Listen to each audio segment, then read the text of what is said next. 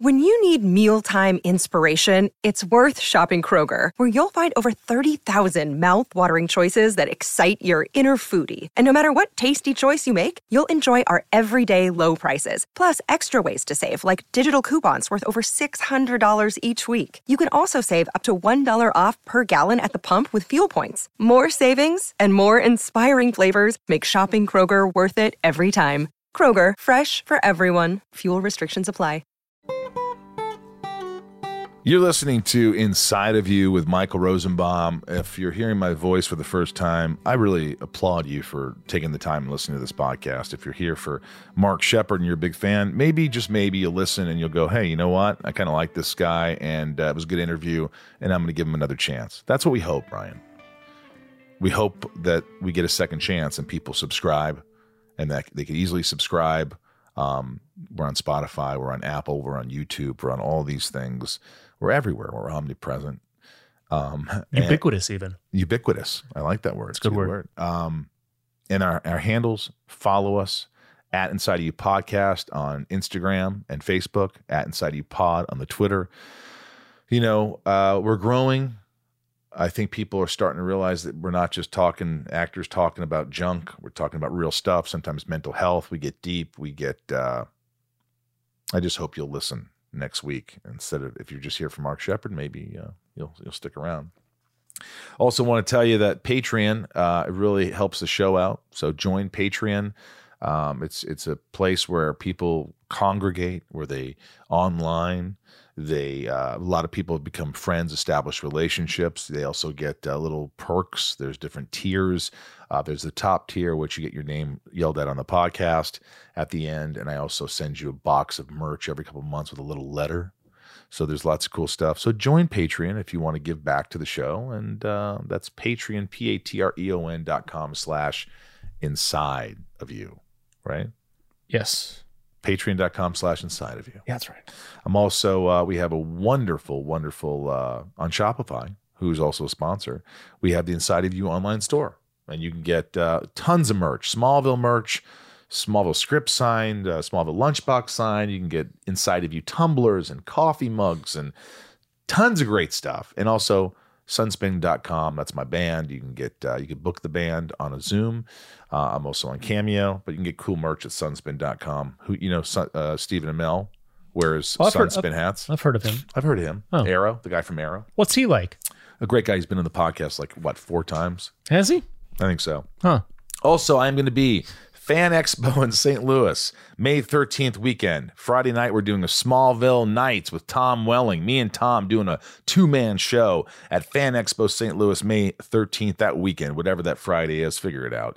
Um, also, May 21st, that weekend or whatever that is, we'll be in Liverpool at a con. So hopefully you join us there. And of course, June 10th, Metropolis, Illinois. That's going to be a sold out show as well. Uh, June 17th, uh, for two weeks, I'll be in Australia, Perth, and Sydney. Get down there, go down under. We'll, under? we'll hang out, mate. Oh. Was that terrible? Jennifer Lopez. Jennifer Lopez. I like Jennifer Lopez. that's, the, that's the best way I can get into the Australian that, accent. How you do it? I just use the cities. I say Perth, Adelaide, Sydney, Adelaide. Melbourne, Melbourne, Melbourne, Melbourne. Melbourne's a good one. Yeah. Um, Brisbane, Gold Coast, Brisbane, Brisbane. Yeah. Anyway, you're mm. bored. You're bored. Let's just get into it. New South Wales. Uh, this guy is New South Wales.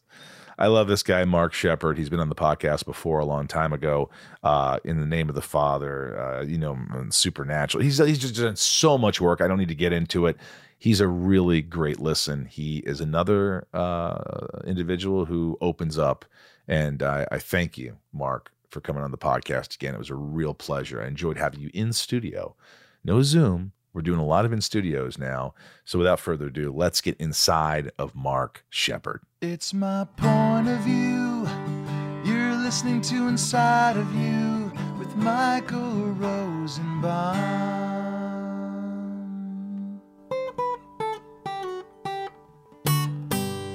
Inside of You with Michael Rosenbaum was not recorded in front of a live studio audience. You do a lot of voiceovers? Some. I've got a. I spent years languishing in uh, in sort of voiceover hell. My father was known for having a, the same voice as me, but an octave lower.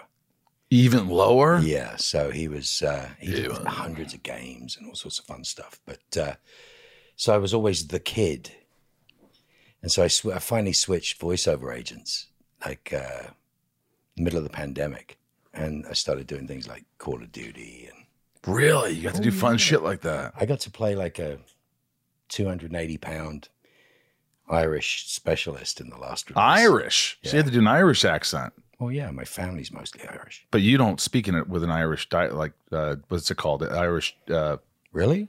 lilt? you done your I don't research now? know. I, I, well, you don't sound really Irish. Well, not not naturally, but I. Well, no, that's what I'm saying. I had a Naturally, thick Dublin accent in the '80s because I was in a big Irish band. Back so in the you day. could just jump into it. Well, jumping into it's weird. The first film I ever did was a film called In the Name of the Father. One of my favorite movies. Right, and that's a thick Belfast. Remember when I pissed on your Giuseppe name? You poured Giuseppe There name you and I pissed on it. The That's bad. when I knew I was bad. on the medal. right? On the medal. That's right. That's actually a true story, which is kind of brilliant. Um, a lot of things about that film are, are just extraordinary. I have to watch it again because I've seen it many years ago. But did you have a decent little part in that? Uh, one of the leads, yeah. You're one of the leads, Uh-huh. dude. You have to watch the name of. I haven't watched it since I was in college, so that's why I didn't remember. It's I'm one of the Guildford Four. I play Paddy Armstrong. That's me, Dude, That's me in the Afghan coat when they come to London. And uh, dude, I I was the first person. I sound like an idiot, dude. arrested. No, that's all right. Uh, Ryan, Yeah. have you ever seen in the name of the Father? No. Daniel Day Lewis. I urge all of you. You know that I, I, I, when I don't like something, I tell you. When I like something, I tell you. In the Name of the Father is one of the uh, great movies. A great movie, great cast. True story. True story, based on a true story. Yeah. And uh, I know the man that I played, which was fascinating to me. And unlike any other role that I kind of ever usually have or I'm thought of for, I played a man with no actions. He's literally uh, Day Lewis's character playing Gerry Conlon. Like asked me a question in the squat. He's like, "You coming? You know, this is happening. You coming?" I'm like, "I don't know."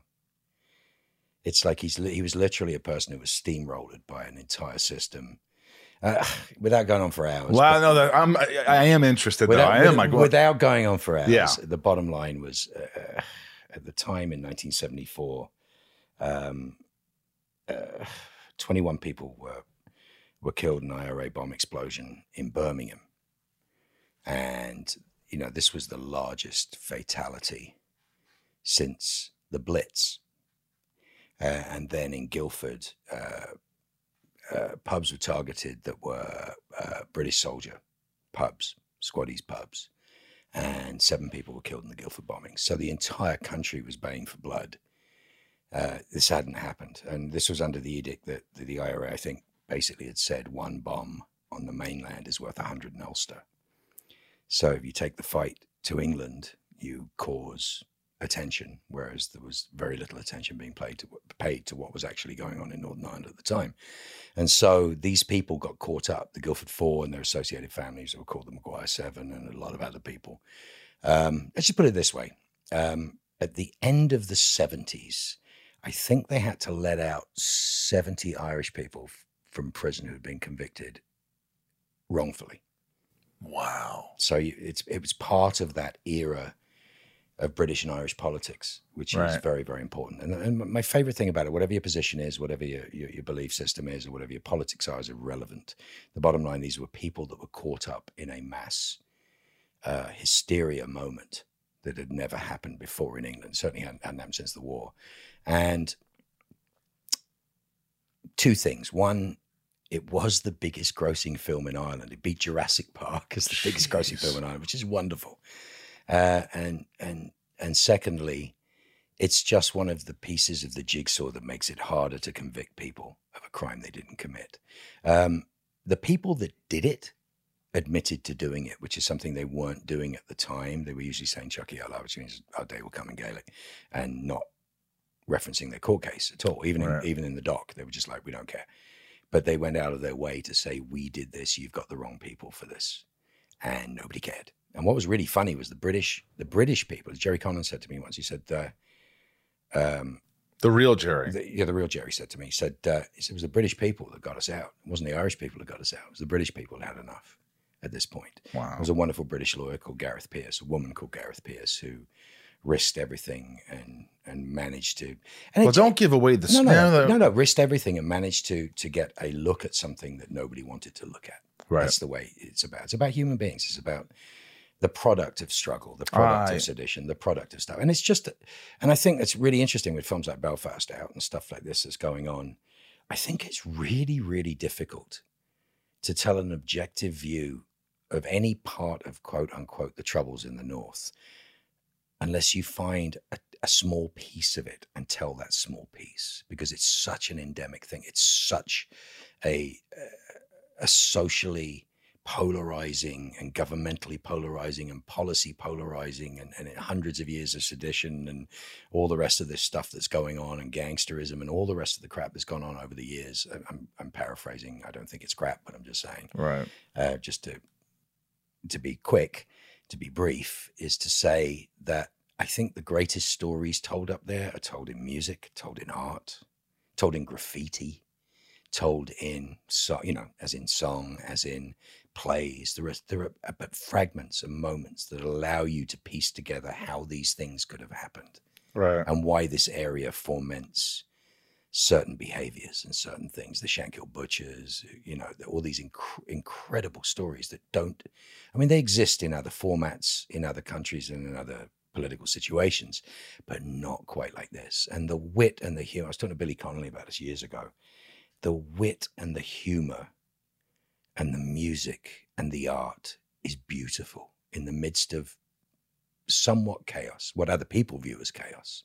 But the daily life in Belfast in the 80s is very, very different than anything we've we've ever experienced. Let's put it Right. that way. And I used to play in a band in Ireland that was very big and very political and was actually sanctioned under Section 31 of the Broadcasting Act in Ireland several times, etc., etc. I opened the Joshua Tree tour with U2, at Croke Park. Wow. A very, very political band, and used to play with a particular flag, uh, a, a plough and stars from John B. the workers' flag of Ireland is the fast way of doing it. I could do this for days. We could have seven days of talking about this. Yeah, yeah. And, and I still, you would see the limitations of my knowledge and understanding. You, you have you've said things that I have no idea about. But it, it you know, I mean, everybody has a. There's there's been it's, a lot of it's the history there. there's been a lot of reasons to keep a romantic view of it, as it's not romantic at all, but to actually investigate it and see it. You, yes, you investigate it and see it, and there's a brutality and a sadness and a, but there's a beauty and a humor. I can't tell you how dark and beautiful the humor is. Um, I'll tell you a Connolly story one day. Yeah. we, we, we, we always used to stay in one of two hotels, which is the Europa or the Wellington Park in Belfast.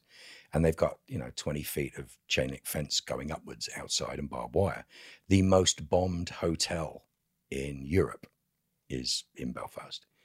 And it's the culture isn't driven by that. The culture is driven by the opposite of that. The culture is driven by the want to survive, the want to the want to succeed, and and to be in Ireland in Southern Ireland and be part of um, it's like- escapism. Well, to be but to be in Ireland and see us as like a, almost a third world country for so long, but lack of investment, lack of funding, lack of anything, and then suddenly the '80s hits and we we beat England at football. I have a pair of boxer shorts with the score on it from that day. I, I think you could have robbed any house in Ireland on that day. you know, Jack Charlton, who was English, took Ireland to the World Cup. I mean, this is a bunch of part timers who were playing. Right. I mean, and that was kind of the beginning. U2 got signed. We got signed. All Did you ever these- Bono? many times? He did the music for "In the Name of the Father." There's a really funny thing. Jesus, we could talk about In the name of the fa- father for an hour. But we were in we were in um, uh, we are at the Savoy Cinema and in the middle of Dublin, uh, where my dad used to go to the cinema as a kid, in tuxedos and you know we're showing showing in the name of the Father in Ireland for the first time, and everybody is there. And Bono's called down from the stage, and he's in the middle of the Europa tour, Zooropa tour, right? And I come down the stage, and he goes, "I know you." I said, "Yeah, I played Paddy in the film." And he's like, "He's like, no, you asshole." He goes, "I know you." I said, "Yeah, I used to be the drummer in Light a Big Fire." He said, "Yeah." I said, "Once upon a time, I opened for you. Now you're opening for me." I love that. I mean, you know, but That's awesome. but to be in a country that cha- at the time that changes Yeah. so much, and it's about youth, and it's about it was a good time. it's incredible. The eighties were incredible, and we never. I don't know if we we truly believed there would be any version of peace or any version of, of, of change in our time, but we could feel something fermenting and changing. Yeah. And uh, it took an awful lot of people, an awful lot of work to even get to this point. Yeah. It's, it's just magical. And I, so I think the stories about the North, the greatest stories about the North are these little stories about people, not about the politics necessarily. And, and they shine a light on the antidote Right. to the suffering and the difficulty and, and, and, and just the, some of the mayhem.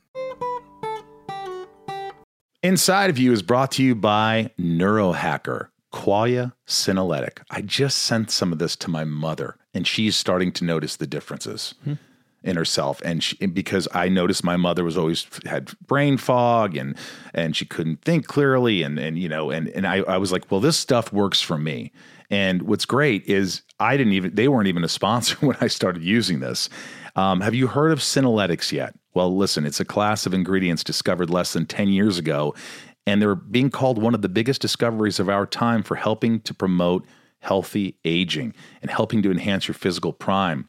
Your life goals in your career and beyond require productivity. But let's be honest, the aging process is not our friend when it comes to endless energy and productivity. That's why I use Qualia Senolytic.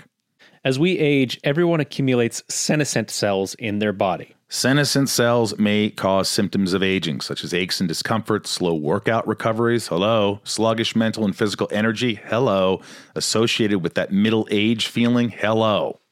Also known as zombie cells, they are old and worn out and not serving a useful function for our health anymore, but they could be taking up space and nutrients from our healthy cells. Much like pruning the yellowing and dead leaves off a plant, Qualia Senolytic helps remove those worn out senescent cells to allow for the rest of them to thrive in the body.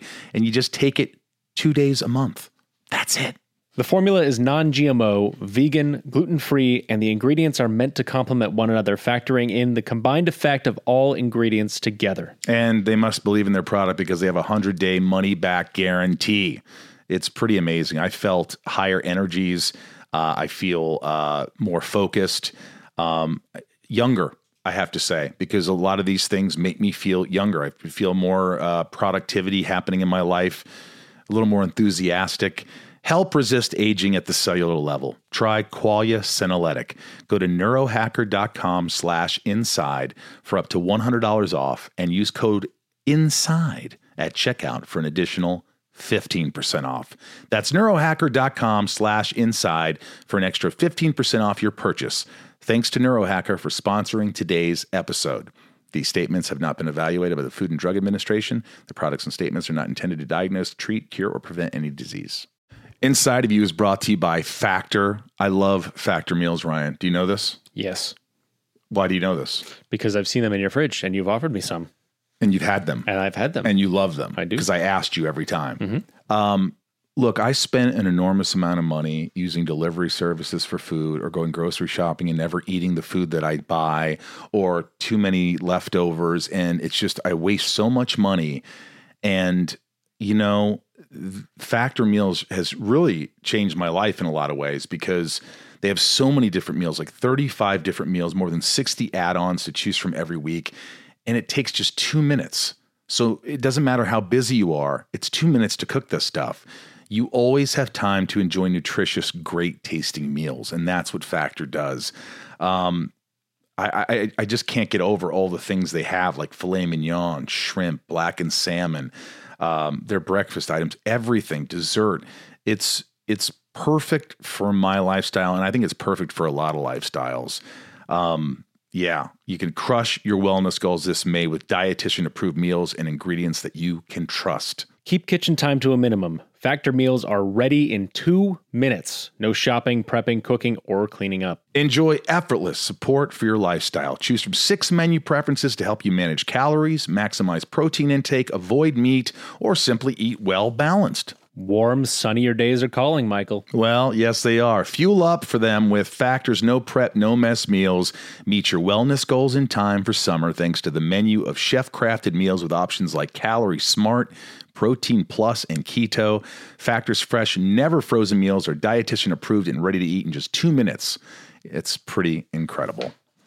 Head to factormeals.com slash inside50 and use code inside50 to get 50% off your first box plus 20% off your next month. That's code INSIDE50 at factormeals.com slash inside50 to get 50% off your first box plus 20% off your next month while your subscription is active. Factor Meals. Inside of You is brought to you by Shopify. You know I use Shopify. You guys go on the, you know, Inside of You online store and you see how easy it is to navigate for you. It's so amazing. Shopify, I can't think of anyone else that would do this uh, the right way, like Shopify does. Shopify is the global commerce platform that helps you sell at every stage of your business. From the launch your online shop stage to the first real life store stage, all the way to the did we just hit a million orders stage, Shopify's there to help you grow. It's so easy to navigate.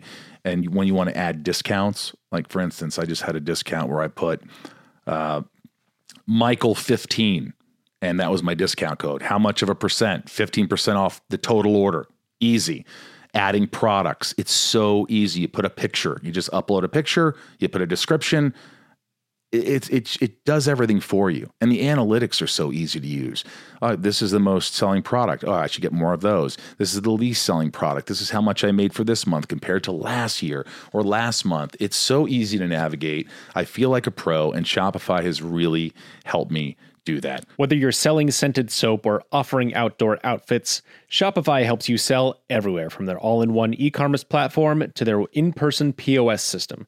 Wherever and whatever you're selling, Shopify's got you covered. Shopify helps you turn browsers into buyers with the internet's best converting checkout up to 36% better compared to other leading commerce platforms and sell more with less effort thanks to Shopify Magic, your AI powered all star. Plus, Shopify's extensive help resources are there to support your success every step of the way. Because businesses that grow, grow with Shopify. Sign up for a $1 per month trial period at shopify.com slash inside, all lowercase. Shopify.com slash inside now to grow your business no matter what stage you're in. Shopify.com slash inside. I noticed that you always bring up like uh, you bring up your dad a lot, and you. I look on Instagram. Boom! There's a, pictures of your dad. Well, last time we talked, He had- was he had just passed away. passed, and How, was. yeah, how are you dealing with that now? It's really weird. My dad was a, was a wonderful actor. He was a really interesting actor. Never really made it, made it, but actors knew who he was and and just loved his work. And he was in everything for a long time. That guy. Oh, right. Oh yeah, yeah. He's in this. Oh, he's in the Prestige. Oh, he's in Needful Things. Oh, he's in. So he's in all these movies and all these games and this voice like this. Yeah. Morgan Sheppard here. and we weren't very close when I was a kid. And then we became very, very close when he moved over here to do Max Headroom.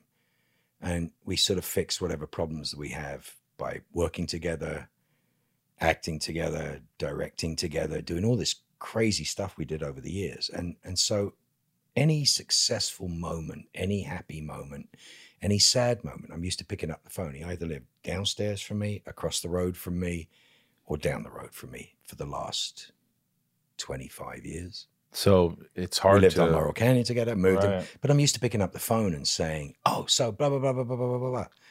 And I don't have that. Do you still think about it? Like I pick up Always. a phone all the time? But my dad was in serious distress by the time that he passed. And his passing was such a relief. I could feel it was such a relief For him. He was done at 80, you know, 86, I think. Um, that I wouldn't have wished him an extra day. I wouldn't have ex- wished him an extra minute. The selfish side of it, of course, I want him. I want him around forever. Of course. But to have to be a person who, who studied history and had stories and, and pulled people together and which people just loved him. Um, to not have that in the last five six months of his life, very very quickly he descended into, um, you know, he just didn't get enough oxygen and blood to his brain. He had some he had some issues and problems, and and they all got worse. And instead of being able to have open heart surgery, he ended up passing before that was possible. And He that this was like three years ago, two and a half years ago. two years ago, I think. Yeah, two and a bit years ago. Um, I, it, it escapes me. It feels like yesterday, and sometimes it feels like ten years ago. But it's not. It's not tragic. There's nothing tragic about it. And when I think of my dad, I think of really positive things. I think of fun things. I think of things he said. I, you know, I, I just worked with Timothy Dalton for the last couple of years. Oh, nice. I remember seeing Tim Dalton. There's a great picture of my dad and Tim Dalton, if you look it up, doing the Romans at the Mermaid in England, which I saw as a kid. And it, it, my dad was playing Caesar. It, it was just like, but I, that I know him from then, and I end up working with him later. And every time I see John Rhys-Davies, it's like, please remind your father he is far, far older than I. Would be he would always say. But um, he he was connected to so many people, but never as a as a big star. He was just somebody that people liked and did. I mean, he did Gettysburg. He did he narrated Jesus. Gettysburg. He's the first voice in Gettysburg. So you know, just a lot That's, that's- those are big shoes to fill, right? Right, that was the whole thing. Did you feel like that No, when you were growing up? You didn't feel like that. Absolutely not. I refused to be an actor for that reason. Um, but I don't act like him. We've taught together. I mean, I'm more of a, guess, a Chekhov trained actor. And he's he was in Peter Brook's Royal Shakespeare Company, so he did Marat/Sade on Broadway. He did all that all the great stuff that ever existed. He worked with Uta Hagen. He taught at, the Actors Studio in New York. He did all this stuff. So he's part of that era of theatre. But his transition into film was a tough thing for him because he always wanted to be an American. And so when he finally got over here to do Max Headroom, he did Max Headroom here, and then he did Gunsmoke. He did the last Max Headroom, the voice? No, he was uh, he was Blank Reg in Max Headroom, the punk, Really? punk guy with the six wheel bus, the pirate radio Ah, station. Yeah. So he came over to do that. He, I think he signed a Gersh, and then he was in the last Gunsmoke movie. He's in so many things that are just fun, and he reinvented himself again and again. And if, what what it was is, I you know, I, I started acting because I did this play, and then it got big, and stuff happened. And I remember the front page of the calendar said, "I'm not an actor. I'm a musician. My dad's an actor." And I just got like drama critic circle award or something stupid. So it was like, it was just one of those things where it I didn't want the path he had because I didn't like you like watching the negatives of what our job is. When you see people that don't love it or Yeah. struggle with it or start to get angry because the work isn't there or frustrated because they're getting older or whatever and the time is getting harder for them and there's no there's less and less joy involved in it. Right. And then the other side of that is watching somebody who's happy when they're working and miserable when they're not, which I hate. Have you ever been that guy? Yeah, many times. My kids will tell you that. really? Yeah, my kids will go. How so? What, what, what made you miserable? Because you haven't drank in 32 years. Right, but waiting is an action that consumes all other actions. Waiting, the action of Yes, waiting yes. destroys and consumes anything else. Yeah. So being busy doesn't work for me. I'm too smart to con myself into the idea that I'm busy. But actually doing something and being sober is part of that, as you realize, you know, just for me in particular, if I sit still and the world revolves around me, I get into a hole and then drinking looks like a. Does that make sense? Yeah. Because if it did for you what it does for me, you'd be doing it right now. Wow. If it did does for you, if heroin, You have never alcohol, butane, Zippo lighter fluid. You did anything you can get your hands on. But I didn't think it was like that. But on reflection, looking back, I was trying to find something from the age of 12 that would fill that void. And then I pick a profession. Well, I was a musician, but then I picked a profession. I told you my first job, I came second. And it destroyed me. You didn't get it. It went to Tim Roth.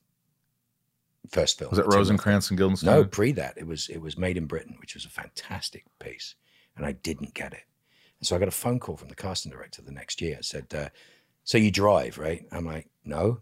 Good. I'm glad you can drive. It was one of those calls where they were obviously in front of a bunch of producers. They said, So we want you to go to Spain and do this movie. And I'm like, Nah, I'm doing an album.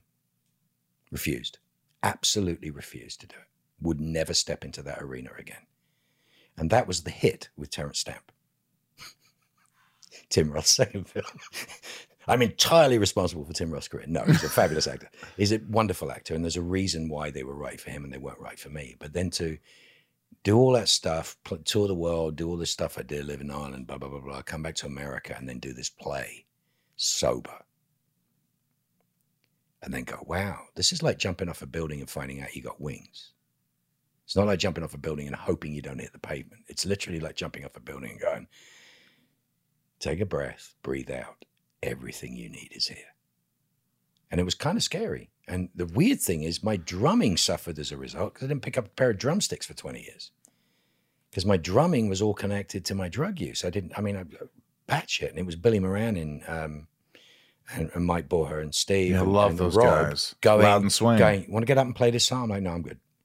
So I went got up and played, and they were like, "Oh, you play?" I'm like, "Well, yeah, I've always played. I hadn't picked up a pair of drumsticks in 20 years, and then Really? suddenly I'm back playing with Robyn Hitchcock and doing all this stuff. I'm, like, it's I'm really weird like that. My anxiety and my stress. So I picked the worst. So you got in the world. yeah. You so you have a lot of anxiety still, yeah, yeah, yeah, of course I do.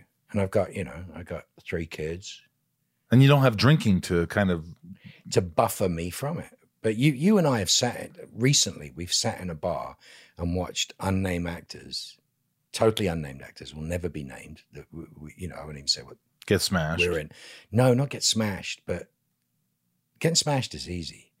But you can you watch them deteriorating into a place that you that it just doesn't fit some people. You can see, and you can see the one or two of them start behaving badly, start being uncomfortable doing that stuff.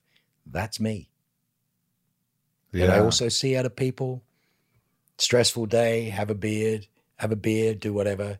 Your buddy, Tom, brilliant. Watch him have a drink. He's the happiest dude on earth. oh my god. he's- he's- I watch him go, I'm so jealous of the fact that you can actually sit there and not destroy things being your size. Well, you know. By the way, he adores you. Just He just was. He crashed at the house, and he just left this morning. But when I told him, his eyes just lit up, and he was like, "He's so great. He just he's so forthcoming. He just you know he just he's such a sweet guy." And Well, Tom's a really honest dude. It's really weird because you wouldn't expect when you see him in Smallville and you think of, you know, I start then I started to think of God, the pressures he must have had to be that for that long in that situation. So I've I've you know I'm not usually number one on a call sheet.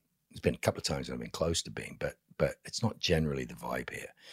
And what I loved about you with with Lex Luthor is you at least had room to play. You are not constrained by the rules of number one on the call sheet or number two on the call sheet, where you're the last person to have any information. Uh, you got, it's like, really? Oh no! Oh, we're doing that now? Yeah, exactly. Oh, yeah, Right, but yours is like, ha You know, you Right. you've invented a new version of how to screw with number one. well, call you were kind of like the Lex Luthor of S- Supernatural, wasn't designed that way, but it's kind of where it ended up. but up. Crowley was sort of you know. he was middle management when he And, started. and like me, like Lex, I you had to give all these monologues. You spoke a lot. oh God. Do you miss that? Jensen once asked me, he was he was being very polite, but he asked me one day, he goes, Okay, I gotta ask you this. So Bob and I were wondering, how come when you when you're doing your off-camera dialogue, you're perfect. You, you, everything's right. And then we turn around onto you, it takes you three takes or four takes to get it. And one time he asked me this when he was had a couple of drinks, so he was nicely lubed up. and it was like at three in the morning or something stupid. And I said, listen, you're the lead. You're basically talking bollocks. they give me a story that they think is funny. They give me lines that they think is incredibly funny when they've written it on paper. I now have to read that, find a way to believe it, and find a way to make it actually mean something. Otherwise, I'm halfway through going, ah, this is gag. It means nothing to me. So I said, that's the reason why. I'm carrying the bloody plot, or I'm carrying the co- the counter plot, or I'm carrying the C story, or I'm Yeah. carrying it's it's. For how many years? I did eight. You did eight seasons. And Don't- listen, I'm telling you, I love those guys. Yeah. I love those guys with all my heart. Yeah. Absolutely. We had ups and downs. I mean, the, the, the, the thing at the end was the weird thing. What was the weird thing? Nothing to do with the boys. Had nothing to do with anything else. They didn't ask you to come back. Well, no, it was worse than that. It was kind of tacky. It was, it was like, well, we don't think we have enough money to pick up your option next year. Are you serious? Well, because they were working out how to do what they were going to do with a story that they needed to continue beyond, you know, into the 13th and 14th seasons and rest. And I think a particular showrunner, remained nameless, um, was trying to kill me for about four or five years. And it was just funny because I kind of knew because I knew the rest of the writers. But I didn't care about it. That wasn't the problem I had. The point being is I went from being a guest star that refused to sign a contract for five years to now I'm three years. I mean, Warner's put me on the poster before my deal was done. They put me on the video box. They were just like, well, you can't sort of ignore him. and then it, and it was like, take it or leave it. And I think it was majorly about getting the boys out on a Friday more than anything else. than anything, Right. Which is smart. I Yeah. mean, for God's sakes, they've been working for, for, you know, 10, 11, 12 years at the time. And they worked their ass off and they just moved back to Texas and all that. I mean, it's just smart stuff. And they got families and they're starting families. But I used to get away with going, no, I can't do that. I'm going to my kid's soccer game on Friday, so I won't be there. And then they were like, take it or leave it. And I was going through a divorce at the time. And I was like, I could just disappear or I could just pay my bills and what I'm supposed to do and take the job and say thank you very much. So I was grumpy for a little bit and they tolerated me being in a bad mood for a year or so. And then I started to make friends and things were wonderful. And then they come to the end, they go like, well, we don't know if we we can take up your option. And I was like, and I said to Bob, I think it was what pissed Bob off is I said, if you take me off the poster, I'm not coming back because I don't do windows. And that was not received well. Really, you just It- said that. Well, yeah, it's exactly what I said. Because the truth of the You felt ma- like you'd earned it. well, the funny thing was, I mean, with all due respect to my friends, I am so grateful for myself and for all my friends that they Yeah. had work for this amount of time. It was good work, and that everybody on that crew was was just fantastic. They were all at my wedding, for God's sake. Yeah. you know, it was it was a big deal. Plus the fans. The fans. But the fans fans are amazing. Yeah. that, that's that's that's without saying. But I was playing. I played the same scene in season twelve five times over five episodes, and I was like, all right, gigs up. You know, it, the gig is up. And so, you know, everyone's going, ah, they won't get rid of you. They won't get rid of you. I'm like, I'm done. I know I'm done. you knew it. yeah, I know I was done. Transpo, What Came- scene came was this? me. What season was this? 12. 12. I was killed at the end of 12. And Transpo went, like, take your car home. I'm like, well, I don't have transport then. It's like, we'll do it. So I took my car home like a month and a half early, two months early. I was taken to and from set every single day. I was taken home. I was dropped at airports, brought back. It was just, I was looked after. That was sweet. It is sweet, and the, people don't have to do that. They and they did, and it was. And I think what surprised everybody on set on my last scene is I'd already spent two weeks saying goodbye to everybody, and I didn't want to make a speech for the first time in my life. And I think they got a little upset that I didn't make some big speech because I'm big mouth. you didn't say anything? I said thank you very much and walked away. I'd spent two weeks talking to every single person. So you, saying you didn't have you. to say anything. I didn't feel I had to say anything, but I think it got a bit weird. And then I don't know. I just Do you do you get invited to the supernatural conventions? I don't. The, no, You don't. No, I, I, I did 17, and then it was really weird for my friends. It was weird for my friends. What do you mean? Okay, so Ruth plays my mother, wonderful, lovely actress, beautiful human being, worked her butt off on the show. Should have been my uh, ex wife, it would have been even better. It would have been fantastic. She'd have played my ex wife in the show, it would have been just something else. Right. But okay, she's my mom. Doesn't really make sense in the canon. She's my mom, but it, we made it work, and, it, and she's just brilliant. She's just wonderful to work with. And really, do I want to go to a convention where every single question she gets is, "When's Mark Sheppard coming back?" Because that's what happened for a year. Yeah. That's not cool. They got work to do. They got things to do. They deserve better than that. Right. So I opted out of those at first. It was very uncomfortable for a bit, and then I opted out of it after I'd done my 2017 stuff. And I went on tour with Robyn. Robyn Hitchcock. And I, I didn't act for a year or so. I was miserable. It was like everybody was having a party and I wasn't invited. I'm not talking about the convention. I'm talking about just generally the Right. series. And that's not nobody's fault. And I genuinely, with my whole heart, have never begrudged them a moment, a minute. Right. Do you And I- talk to them still? Yeah, I talk to everybody. You talk to everybody. Yeah, I talk to Jared on occasion. I, I, people come over to the house. I see Kim all the time. Kim's daughter swims with my son. Kim Coates. Yeah, I love Kim.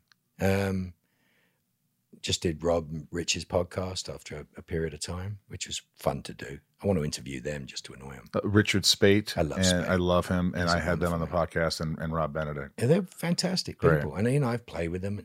But like in any real family, you have ups and downs and dynamics. And the smart thing- Absolutely. the smart thing for me to do was to back away because they were in an ongoing position and they were still pushing, and they managed to go to 15 years.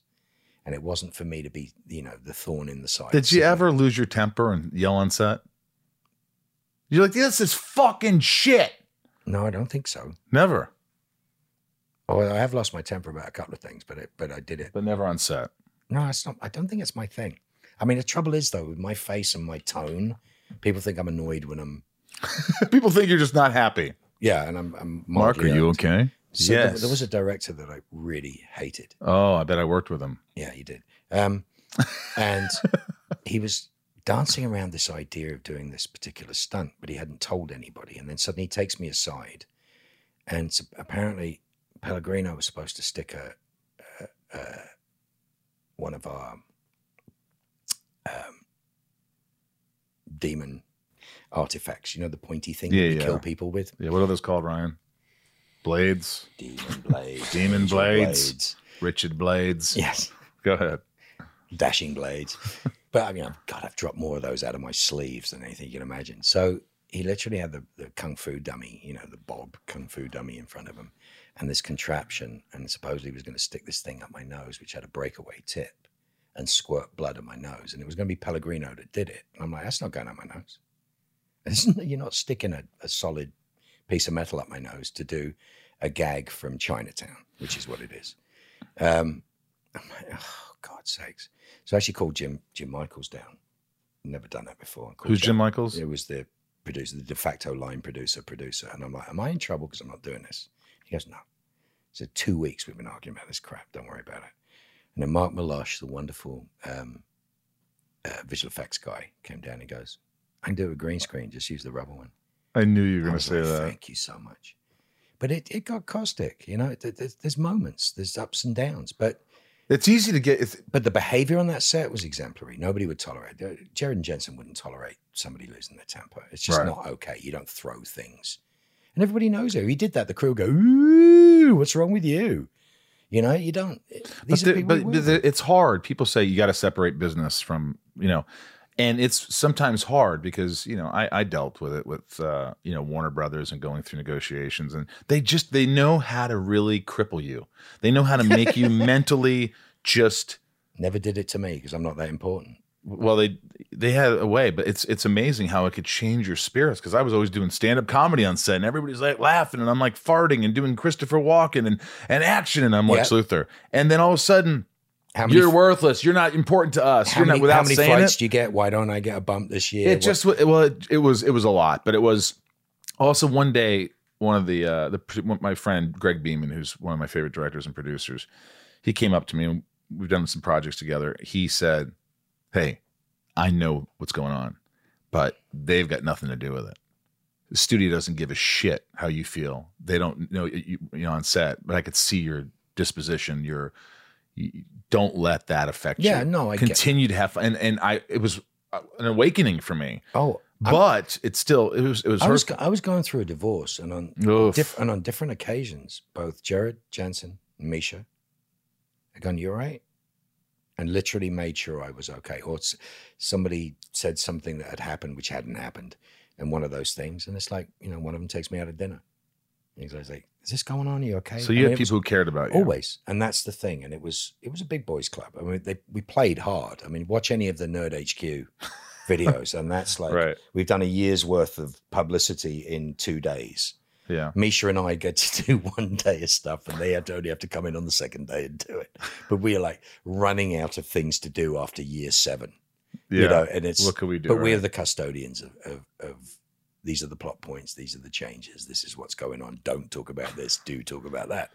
And it was wonderful. And I, I, I don't I don't regret a second of doing it. I don't I miss the camaraderie of the time around season eight when we were all in the in the you know, season eight is the end where um, I'm tied to a chair in a church and Jared and myself and you know, it was three days. Three days on stage in sequence. I'm crying, quoting girls, HBO's girls. It's nuts. I'm singing Bowie. It's eh, I'm being injected with human blood and I'm falling apart. And he's falling apart. And Jensen did six hours of off-camera dialogue one day. I mean, if you're talking about class. What was the amazing thing? Crew never made a sound for three days in between the in between the shots. wow Didn't make a sound. Wanted us to be able to do the best we could do. that's awesome We had support everywhere. yeah We had support everywhere. i mean that's that's that's a big part of it I can't I can't talk I can't talk more highly about the boys' behavior, yeah especially towards those that weren't very good necessarily when they came. They were they would be even more generous. unbelievable It was always that's the way. They come from good families. good They- leaders no, they have great families. yeah And that you can tell. You meet have you ever met either Jensen or Jared's family? I They're just good you could tell he's they're raised just well They're good just, people, you know, man. They're just good people. And until jared has a few beers and then you're, you're in Jared's trouble Jared's easy. i love jared i love you buddy This show is sponsored by BetterHelp. I don't know how many times I have to talk about this, but it's so important. If you're sitting there right now and you're stressed or you're anxious or you have a lot on your mind and you just bottle it up and you don't know what to do, it's going to come out and it's not going to come out in great ways all the time. Um, BetterHelp has helped me substantially. Ryan here have been using it for a while. And I, you know, don't you notice when you don't use BetterHelp, when you don't have therapy? Oh, the weeks where I miss a session? Of course, yeah. Yeah, it's just it's it's it's like the more you talk about something, even if you don't think you have anything to talk about, things come up and it puts your mind at ease. And we all carry around different stressors, you know, big and small. And at times we keep carrying them around rather than processing them and letting them go. When we keep them bottled up, it can start to affect us negatively. Therapy is a safe space to get things off your chest and to figure out how to work through whatever's weighing you down. Therapy from BetterHelp is helpful for learning positive coping skills and how to set boundaries. It empowers you to be the best version of yourself. It isn't just for those who've experienced major trauma, it's for all of us. If you're thinking of starting therapy, give BetterHelp a try. It's entirely online, designed to be convenient, flexible, and suited to your schedule. Just fill out a brief questionnaire and get matched with a licensed therapist and switch therapists anytime for no additional charge. I think people think, oh, what if I don't like my therapist? If you don't, you switch them. It's that easy. Get it off your chest with BetterHelp. Visit betterhelp.com slash inside today to get 10% off your first month. That's betterhelp, H-E-L-P dot com slash inside. Inside of You is brought to you by Neurohacker, Qualia Senolytic. Let me tell you something. If you haven't tried this, you are missing out. I just sent this to my mom. I have it. I use it. It's a product that I didn't, I, they weren't even my sponsor when I was using this. And I was like, wow, why do I have more focus or energy? Why do I feel better? Why do I feel different? It's because I take Qualia Senolytic, Neurohacker. Look, if someone would have told me, Ryan, that there are science backed ingredients that could help me feel 15 years younger in a matter of months, I wouldn't have believed it. But uh, I tried Qualia Senolytic, and the rest is history. As we age, everyone accumulates senescent cells in their body. Senescent cells may cause symptoms of aging, such as aches and discomfort, slow workout recoveries, sluggish mental and physical energy associated with that middle aged feeling. Also known as zombie cells, they're old and worn out and not serving a useful function for our health anymore, but they could be taking up space and nutrients from our healthy cells. Much like pruning the yellowing and dead leaves off a plant, Qualia Senolytic helps remove those worn out senescent cells to allow for the rest of them to thrive in the body. And you just take it two days a month. The formula is non GMO, vegan, gluten free, and the ingredients are meant to complement one another, factoring in the combined effect of all the ingredients together. And Neurohacker Qualia Senolytic has a 100 day money back guarantee. Ugh, I have, I have more energy. Uh, I feel younger. Uh, I'm more productive. I will tell you that. I'm more productive. And uh, I feel like I have, uh, you know, I'm, I'm, I'm more enthusiastic about my life. I definitely feel that. And uh, for me, the aches and pains are less lessened by this. So that is a real important thing for me.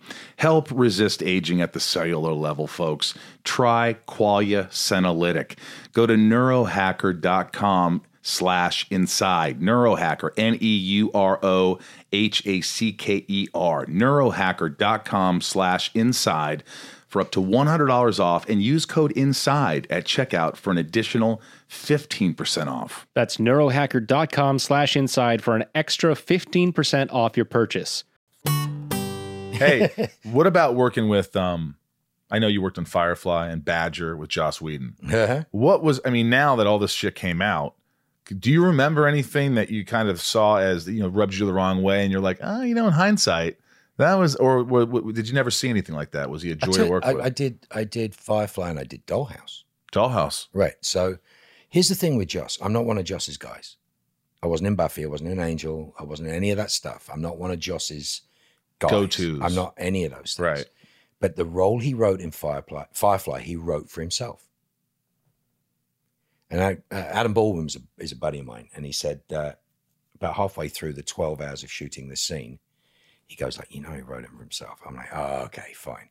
He's extraordinarily smart, ridiculously smart. In the same vein, Intimidating. I don't think so. I don't, but I've, I've never had an issue.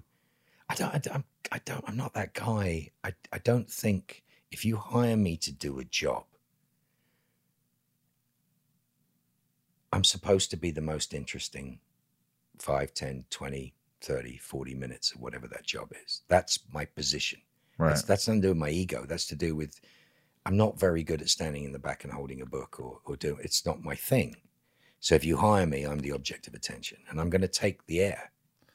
And, But I'm Right. but I'm not I'm not ungenerous. I'm not I'm not dismissive. yeah. But you know, the, we did the end of season did the end of season nine where where Jensen's in the bed in Supernatural, right? And he opens his eyes and the, the black demon, everybody goes nuts and got Warner Brothers to find all the reaction videos for it and put it on the DVD because it was so much fun. And Tom Wright was the director. You remember Tom Wright? Mhm. He painted all the pictures in Night Gallery. Oh wow. Wonderfully grumpy older gentleman who is just brilliant. Right. And he did Baby, he did the episode Baby that everybody loves. He's done some amazing stuff. He was just funny and brilliant. And and he worked for Hitchcock as a storyboard artist. I mean, he, he's that sort of pedigree. Jeez. And he's just a fantastic human being and fun to play with. And this scene is here, and it's me talking for whatever it is 27,000 minutes, giving a speech and making him open his eyes. And I said, What do you want me to do? And Tom goes, Well, I see the opening shot as you in silhouette in the doorway. Rest is up to you. Have fun. I then spend five minutes trying to find a place I want to be. And they go, hmm. And then suddenly I find this armchair and I go, my God, this speech is all about truth. It's his Abraham Lincoln. I'm literally thinking of the, Link, the Lincoln Memorial, going, Yeah. oh my God, I've got two arms. Oh, this is weird. No, I won't be on the couch. I'll be over here. He let me play for five minutes. He works out how to shoot it. That's not because I'm, you know, I, I get to be in charge, Right. but he's like, here's your parameters. Go have fun. That's what we always want to hear. As I'm not the guy in his. Some people that frighten. Have you had line? Have you ever had line readings from a from a director? Sometimes uh, they couldn't articulate what the fuck they wanted, and it was terrible direction. So I said, "Hey, tell me exactly how you want me to say the fucking line." And I would, I would, uh, great, and I'd just go boom, boom, twice the way they said it, just to move on. Oh, I don't care. I'm like, let's go. Well, yeah, what is, just give me a line reading. I was dying in 24, and the director of the episode, another one of 2 We'll get back to Joss Whedon. Yeah, there's nothing to say about nothing. All right, Whedon. fine. Because I mean, like, so I get a phone call like Joss wants you to be in Dollhouse. I'm like, okay, can I see it? Again, it says Tanaka. I'm like, well, I obviously wasn't the first choice for this, was I? so I show up at Fox, and I go, and he meets me at the gate. And he's like, hey, so you know, we're doing this. I said, I'm keeping the name. He goes, I knew you were going to say that. So I was like, he said, uh, yeah, yeah, maybe your stepdad was Japanese or something. I said, oh, I married a Japanese guy. He goes, this is Fox. You can't do that. but he was, oh, he was always incredibly respectful. I mean, Right. he was, he was, So you never saw that part. he wrote nice things about me to other people that wrote with me and they passed it on. right. But he, re- the only thing he, was asked to do Battlestar back in the day, do an episode Yeah. of Battlestar. Which you did. And he said, You did the reboot. the, the proper Battlestar, yeah, the one we got Emmys for. Right, than- right, right, right. other than costume. Um, so he was going to do one of the finale-ish episodes somewhere in that last group, you know. And I think I can't swear to it, but I was think he actually asked, "Do I have to know the ending to do this episode?" And I think Ron said yes. He goes, "I don't want to do it. I genuinely don't want to do it. It would spoil." I arrived at Dollhouse. He's like, "If you tell me the end of battle, I'll kill you." I'm like, Am "I'm going to tell you." Best kept secret for six months. Wow. It was brilliant. Nobody wanted to know. Nobody wanted to know. It was like, Do you know I've never seen a series? you'd love it. It's West Wing in space. It's West Wing in space. I It's saw not- the pilot and I was Oh, the- blown away. The, the pilot, pilot, is away. well, the, well, the miniseries is the, the opener, Yeah. and then That's- episode one is uh, about the sensory deprivation. All right, I'm gonna watch it. Don't say anything. I think it's brilliant, but it's serialized. You cannot jump into it. It's just Right. it's like It's cliffhangers and Oh. right, right, right. And what, just- what were you going to say about 24? Because I So want to know what it was like. Because the- Kiefer was on the podcast. I want to know kind of like your experience. Keith and I get on with Kiefer. Yeah. knows I'm sober and never has ever spent a minute. I mean, I keep hearing all these things that people say about him, and I've never encountered that. What he has, and I, I can't really speak for him, but I can say what happened around, is he doesn't like it when people be- behave unprofessionally. And there's plenty of actors that are like that. It's like, please be quiet. We're trying to work here. Christian Bale. Yeah, I mean, I understand that. You just don't want to do it when your mic's on. Right.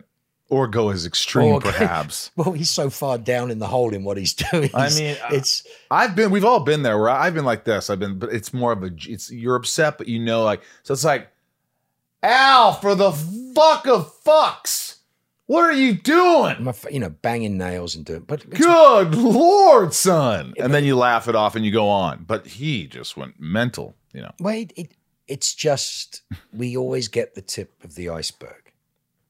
You know, not to be crude, but you fuck one goat. You know, now now you're the goat fucker. Well, Doesn't matter what else you've done in your life, but you've you well, you a goat. kill one person, you're a murderer. Yeah, exactly. Well, that's kind of different, you know.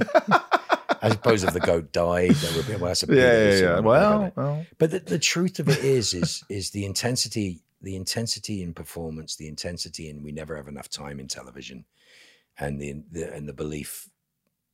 That, eh, you know, you come in as a guest star, you're in a very, very different position than you are somebody who has to work 16 hours a day, five days a week for X amount of years. Sure, you're getting the money, but you have to go to your trailer and do all your business, all your home stuff, and no your- life. You've got no other life, Right, right, there, right, You know, and so I think producers were very clever with with Jared and Jensen and, and Misha, at least giving them the option of some spots here and there. So my character was written up, I think, to just give some relief Yes, yes. from that. Could you do it right now? Could you do if somebody offered you a lead role in a TV series, Yes. a one hour drama? I'd do it in a minute. And a You half. could do it.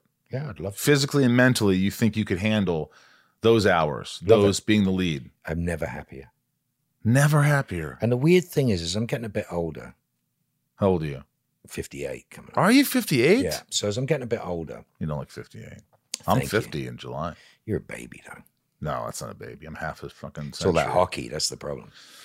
Yeah, probably. But uh, no, there's at at 58 years old. I love doing the telling of stories. Doesn't matter if it's music. You got your, you've got your bands. You've got great stuff going on. I've watched your progression through the different versions of the bands and playing, and, you, you love it. I just enjoy it. Yeah, it- but you know, you don't enjoy it. You love it. Love you enjoyed it, y- you know, you you do it occasionally, but you Yeah. love it and you pursue it. In a way where I'm not going to be upset by the outcome of what happens. I know that I'm doing it Yeah, out of passion. You don't have to whatever sleep in a happens. bus. You could- Exactly, You could, go stay I'm not doing it to make a Seasons if you want to. Right. Right, exactly. Um, but the truth is, to get a chance to act is a is a is an extraordinary thing. You know, um, to be paid to do something that you love to do is a privilege beyond all other privileges. But let me ask you: Do you are you an actor? Because I know some actors. I am an actor, yes. Do you know? Because I know actors that are just like I, I want to work to work. I just want to work to work. I don't care what it is. I want to work. Do you or Can't do it. I'm not that. I, you have to love it, or you have to be passionate about it, or you have to see something that you could do with it, right? Well, on, on the premise that every every time an actor gets a job, another actor dies a little. Um, yeah, good, good man. We're, we, it brings us all up. Yeah, well done. It's Yeah. like no, we don't feel that. It's like damn. But I'm not. I don't know why I'm not. I've never been good at commercials. I've never been good at soaps. I've never been good at any of those things. It's not that I never did a This and then never did a commercial. Jensen was like, my God, that boy did like 68 pages because he wanted to go away for five days or something one day. I'm like, you did 68 pages of soap dialogue in a day. I, I don't know how he did that. He's amazing. I don't mean, know how he did that. he commits. But it's about committing to it, and the words are rubbish. To me, the words are everything, and I have to find. it takes me a minute. I have to find some truth in something, a truth, not the truth, but a truth. to connect with. I, otherwise, why am I saying it? Or what? I don't. I don't. I feel so self conscious when something isn't in a reality that makes some sort of sense to me. It can take me by surprise. I don't need to control it. I don't need to direct it or, or make it be something. I'll find it sometimes to be something really funny when it wasn't supposed to be. But the truth of the matter is, I own it, and if I, unless I own it, I can't. And that cuts me out of about sixty percent of the work that's come across my you know, and there's roles that came up. They're huge stuff for me. It would have been groundbreaking changes in, in my. What's this? What's this Doom Patrol? Doom Patrol's amazing. God damn, it's What is Doom Patrol? I haven't seen Doom Patrol. Do you know anything about it? No, so I don't want you to give it away. But how do you? How would you describe give it, it in away. a It's a, nutshell? 19, it's a 1960s comic. It was a 1960s comic that got redone by Grant Morrison. You know, the guy did Happy, Mm-hmm. and that's that, right? Grant, wonderful Scottish comic book, graphic novel, TV shows, writes, writes, writes, writes, Right. writes. Sort of, sort of another Irvine Welsh, another he's, he's another Neil Gaiman in a way, but but maybe less prolific, but just as interesting. And he was very much the antidote to to Alan Moore, whether he likes it or not. They- They were very contrary. You know, there's a you know Watchmen and and his stuff was very different. And he redid it in the 80s on Vertigo Comics. And Doom Patrol was actually the original prototype. I think that X Men stole from. Really? There's a chief in a wheelchair. There's you know, Elastic Woman, and And you're a regular. uh, I'm bizarre. I'm doing my usual. I'm not gonna. I don't even want to Mark know. Sheppard. But you do a lot of episodes. I'm playing Constantine, Wow. but he's not called Constantine because Grant wasn't allowed to put Constantine in Vertigo comics in the 80s. So he was watching Withnail and I, Of course. which you love, love. and so he drew it as Richard E. Grant. So I, I got hold of Grant, and I was like, a buddy of mine was doing um, Green Lantern with him. My buddy Liam Sharp, the artist, Mm. was doing Green Lantern with the one they just done. That's just brilliant. Everybody goes, "Oh, great! Right, we can right. make a film now." Yeah. Um, so I got Grant. And I was like, so it's it's uh, it's Richard E. Grant in in with now. He's like, yep. I'm like, okay. I said, with all the love in my heart, I don't think I can play it quite that effete. I think it'd probably be, be a bit more like a drunk Mad Eye Moody. He's like, sounds good to me. And he's not actually producer on the show, but he's, he's, So that's kind of your character. it's Constantine. It's consum- and how? And wh- consumption, where do we find it? Where do we find this? Well, the show was put out on DC as a, and they tried to pre-tease it by doing it with Teen Titans, and they put Cyborg into it, Joivan Wade, who's wonderful, and they put him across, and they tried to do it that way, the typical DC way of doing it, and nobody watched it. Hmm. And they did this first season, so you've got Timothy Dalton, Matt Bomer in bandages, Mark Sheppard. no, Matt, no, Matt Bomer, uh, Brendan Fraser, Diane Guerrero from Orange is the New Black and Encanto and a lot of other things. April Bowlby, Two and a Half Men. Remember Candace? Yep. Candy in Two and a Half So Men. good cast. no, and then the bad guys, Tudyk, playing this Alan Tudyk. playing this diminutive Mr. Nobody, which is really wonderful performance by him. Joivan Way playing Cyborg. And who's running it? Jeremy Carver, who ran the interesting parts of, of, of Supernatural, the 8 through 10, 11 Wow. era. And it was like, oh my God. And I'll just tell you this entire town disappears up the arse of a donkey in the second episode. Have you seen it?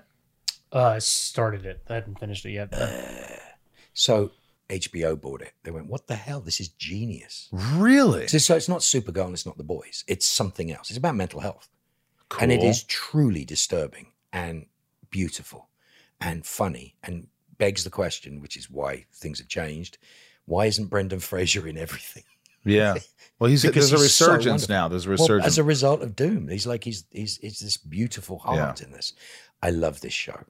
I truly love this show.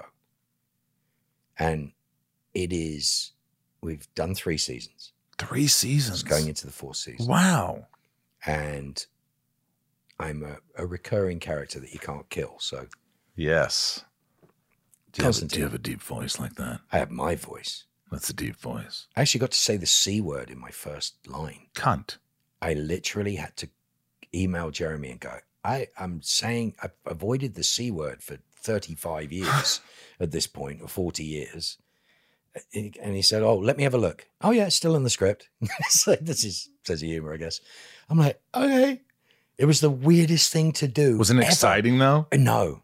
You know that Americans can't say it. Right? I know everyone in England can say it, or no, Europe. no, no, can't say it. Literally cannot say it because they get guilty the moment it slips out of their mouth. Uh, you saw me say it a f- Yeah, few but- seconds ago. Yeah, There's but no you, you look slightly uncomfortable. Was I uncomfortable? Slightly. Oh. Because there's a knowledge that it's a bad word. In England, it's a different thing. Let me hear it, Ryan. Say it. That's gonna sound weird. Say it. Cunt. It's yeah, awful. that was. Ugh. He's a cunt. But everybody, it sounds better when you say it. yeah, but I mean, He's tr- a, he's a cunt. yeah, but I don't sound. No, I don't sound like Dick. Van He's, Dyke. he's a cunt. he's a real cunt. Well, last well, two years ago, cunty, cuntish, and cunting made it into the Oxford English Dictionary. Mm. Your cunting daughter. Do you know what she did? That's from The Exorcist. He goes, "Your cunting daughter." Yes, that's that's very old language, but it's a little. that was a little cunty. That was a little. it was a bit of tad. It's a weird word because it polarizes so many people. Yeah. The reason why I don't use it is because it's used appallingly. right. It's used in an atrocious manner, and now it has taken on a meaning other than the vernacular that it was. Should we bleep it for this episode every time we say it? No, I mean I'm not You a don't people in would care? censorship, but do I? You know, am I going to have to have a, a conversation about how it uh, how how this affects women or what? It's it's it sh- it should never have been. I'm not. I don't. I'm not a believer in the banning of language. Right. It's intent that's important. Intent is everything. Yeah. You should be able to say what you want. I mean, we, you know, language is there for that reason. But it does kind of put you in a corner if you say certain things. Sure. Hey, this is called Shit Talking with Mark Sheppard. You played it before. These are rapid fire from fans, my patrons who give back to the podcast. Join patreon.com slash inside of you and uh, message me and I will message you back. But these are questions that they have for you. The patrons. That's a sunspin. That's my band's coaster. You like that? Real slate. Real nice. slate. How much are you selling those for? Mm, not much. Eight bucks. That's pretty good. You put cheese on it too. You can put cheese on there and cut it. Yeah. Cut the cheese. Leanne, I have been hearing some rumblings of a possible Firefly reboot. Do you foresee that happening? I'm 58 years old. what does that mean? Uh, like, yeah, if they do it, they're certainly not going to use me in it Why not? because I'm 58 years old. You don't do? look 58. What are we going to have? We're going to have Firefly the retirement years. I mean, mm. what's going on here? Well, I mean- how old was your character? They when they reboot anything, they reboot. He was young. I did. God, how many years ago did we do that? 15, 20 years ago? 15 years ago, probably. But would you do it if they asked you? I'd do anything if they asked me to do it. If it's something that's something I love. Yeah, I want to do this, by the way. I want to go to this place. But Lisa H says, I just want to say I met you last July at Mad Monster in Arizona, and you were a delight. Your panel was phenomenal, and I absolutely loved how you called out the tiring, same old questions.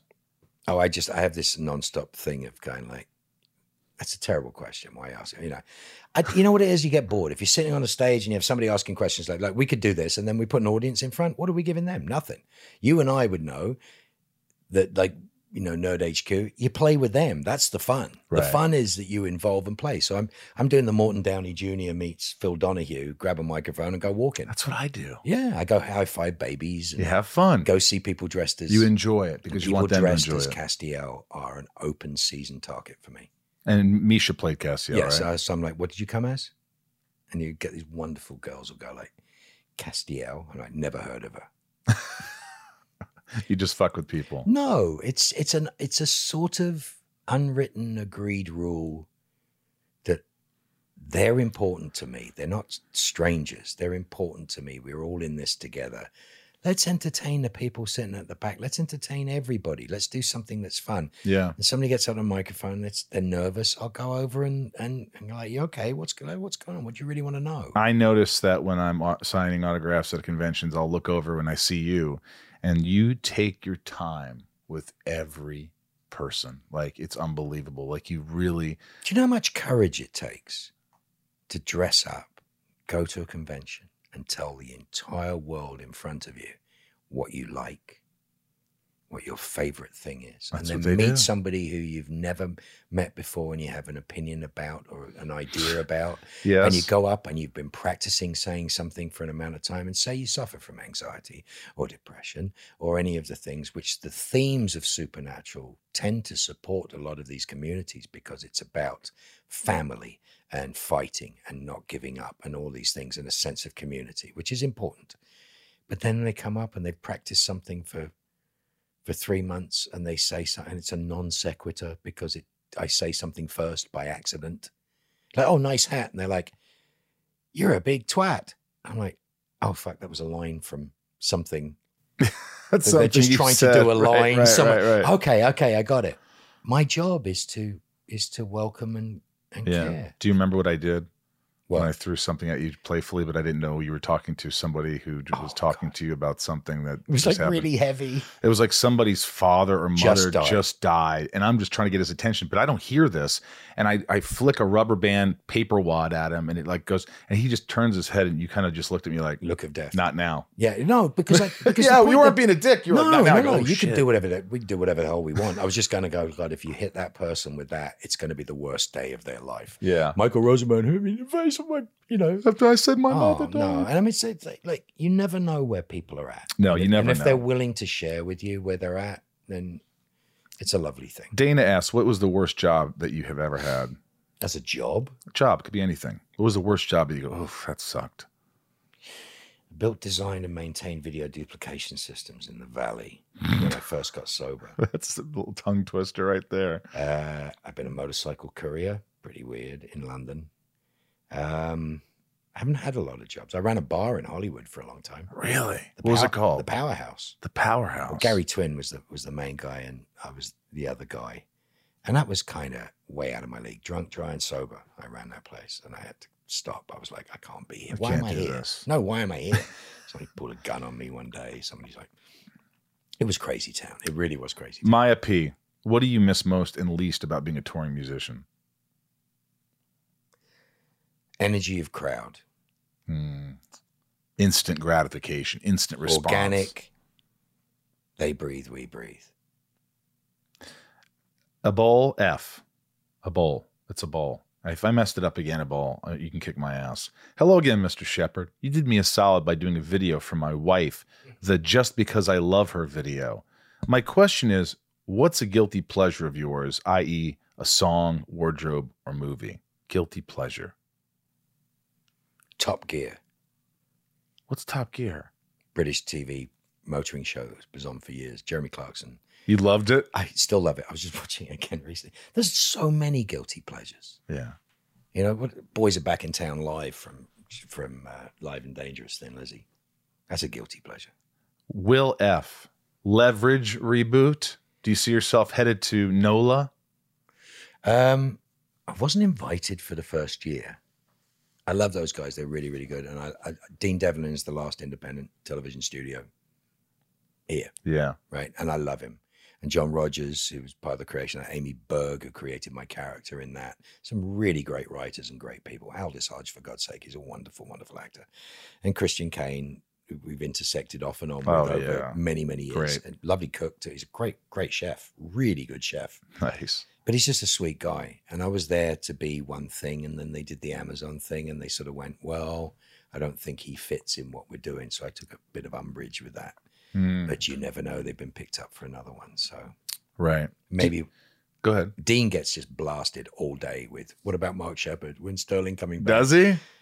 God, Steven Moffat said to me, he said, Would you please tell your fans that I don't cast things the way that they think I do?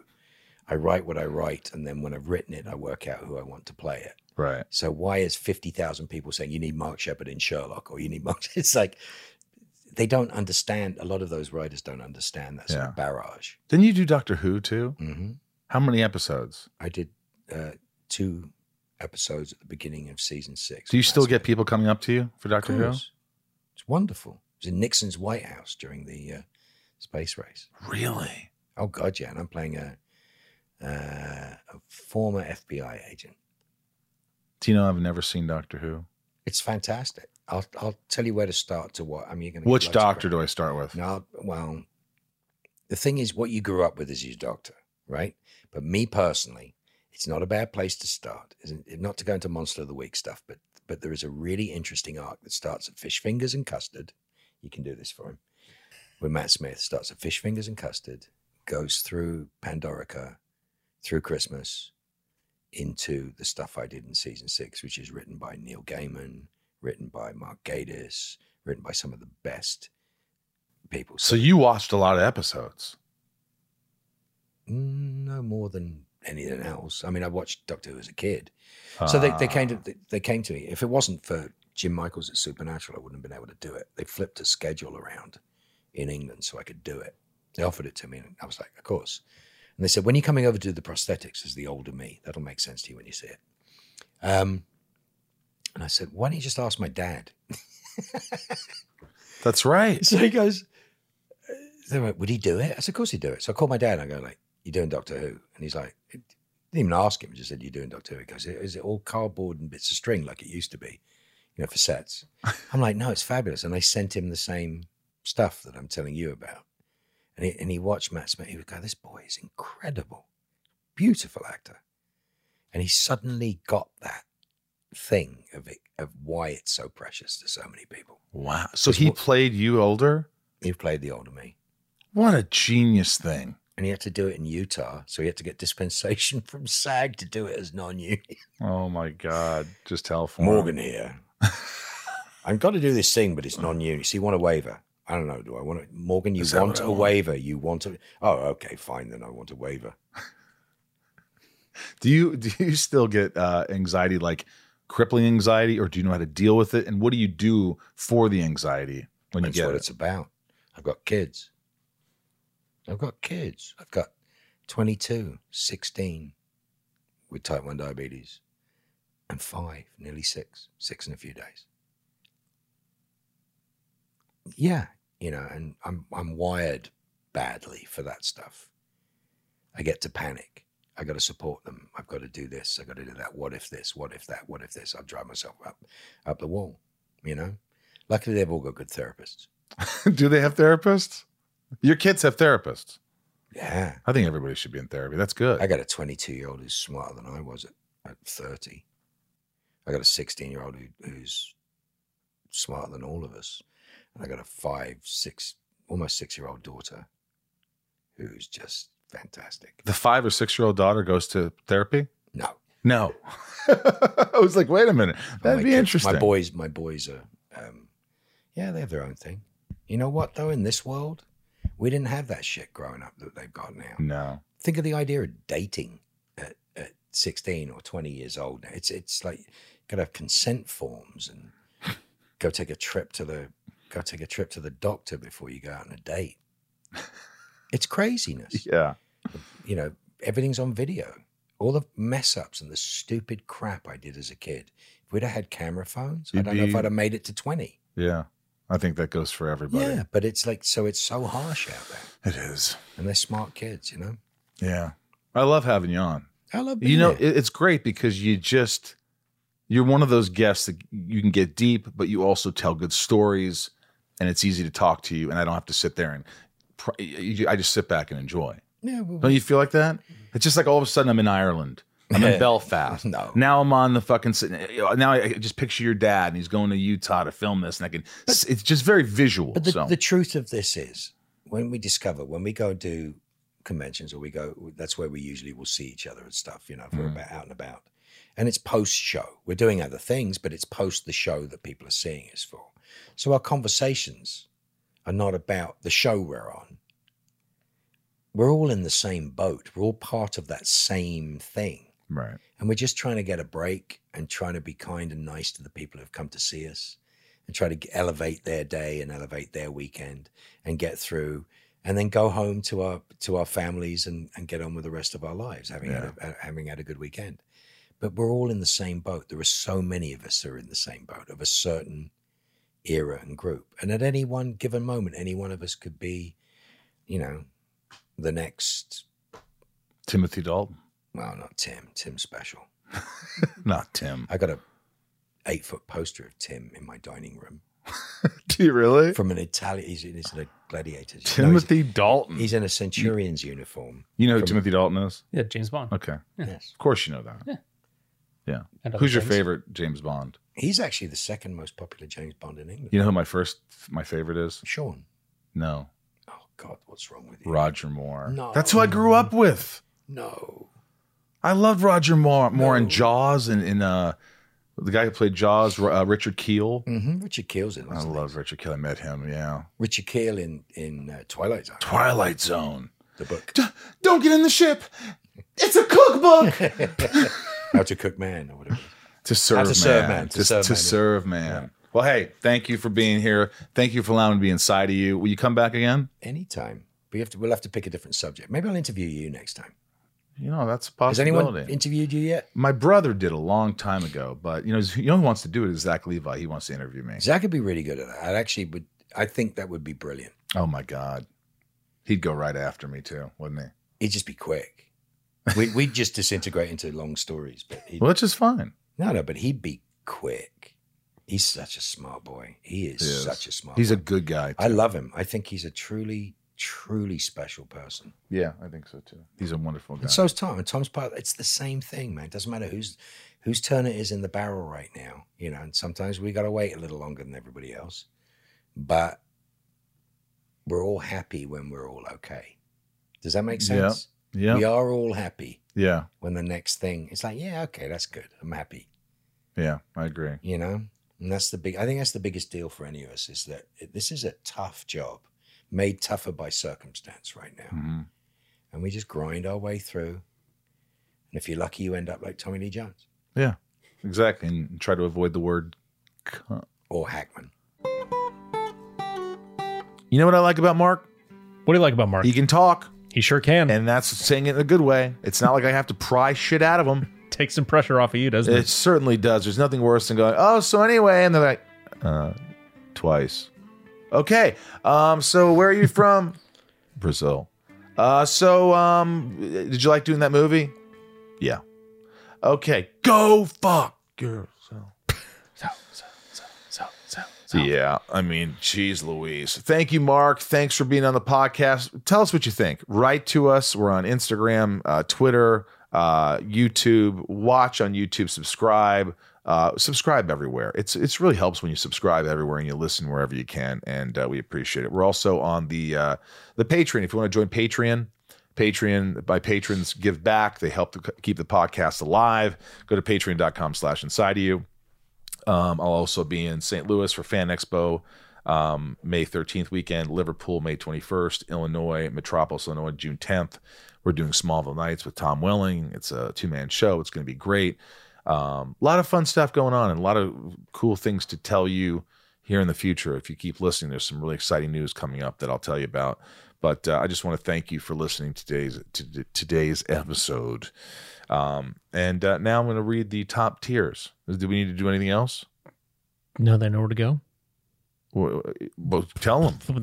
You go to at, at Inside of You Pod on Twitter and at Inside of You Podcast on Instagram and Facebook, and you can follow the damn thing. That's what you can do.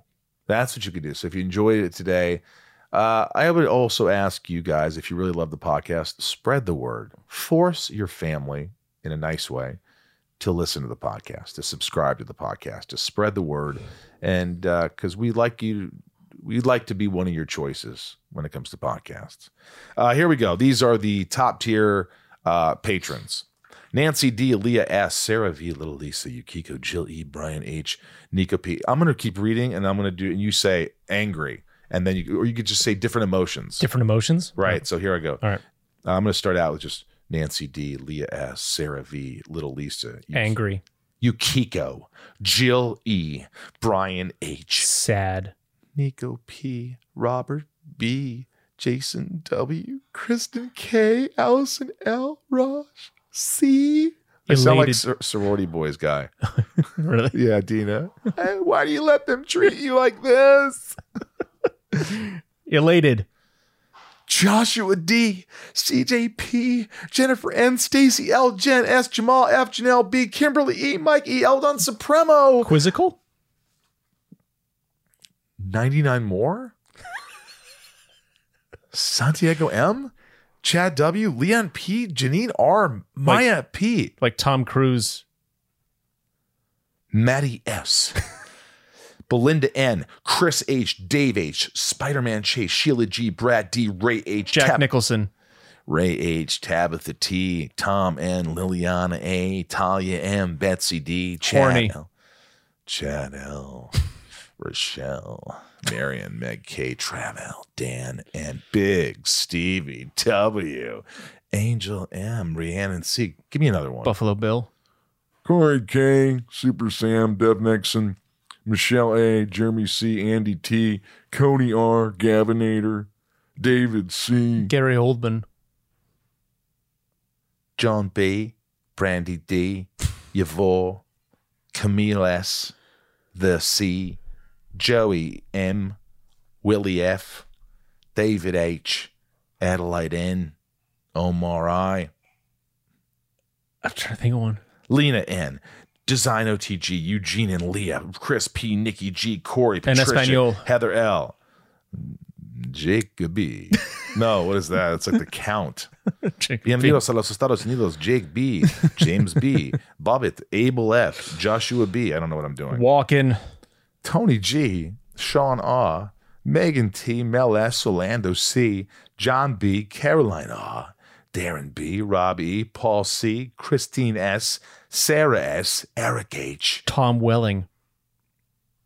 Spring, Jennifer R. I don't. I, I have no idea. That's a tough one to do. Tom Welling.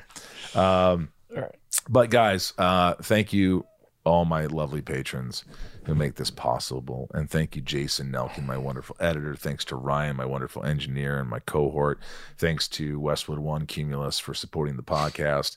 Uh, and uh, thank you from myself, Michael Rosenbaum, here in the Hollywood Hills of California.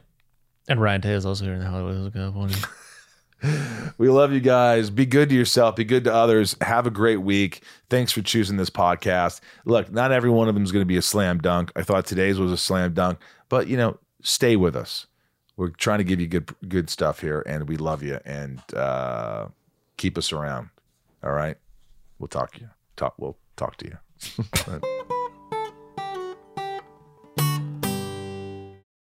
Welcome to Talkville, the ultimate Smallville rewatch podcast. Guest star Sarah Carter as Alicia Baker. Although I didn't really work with her a lot.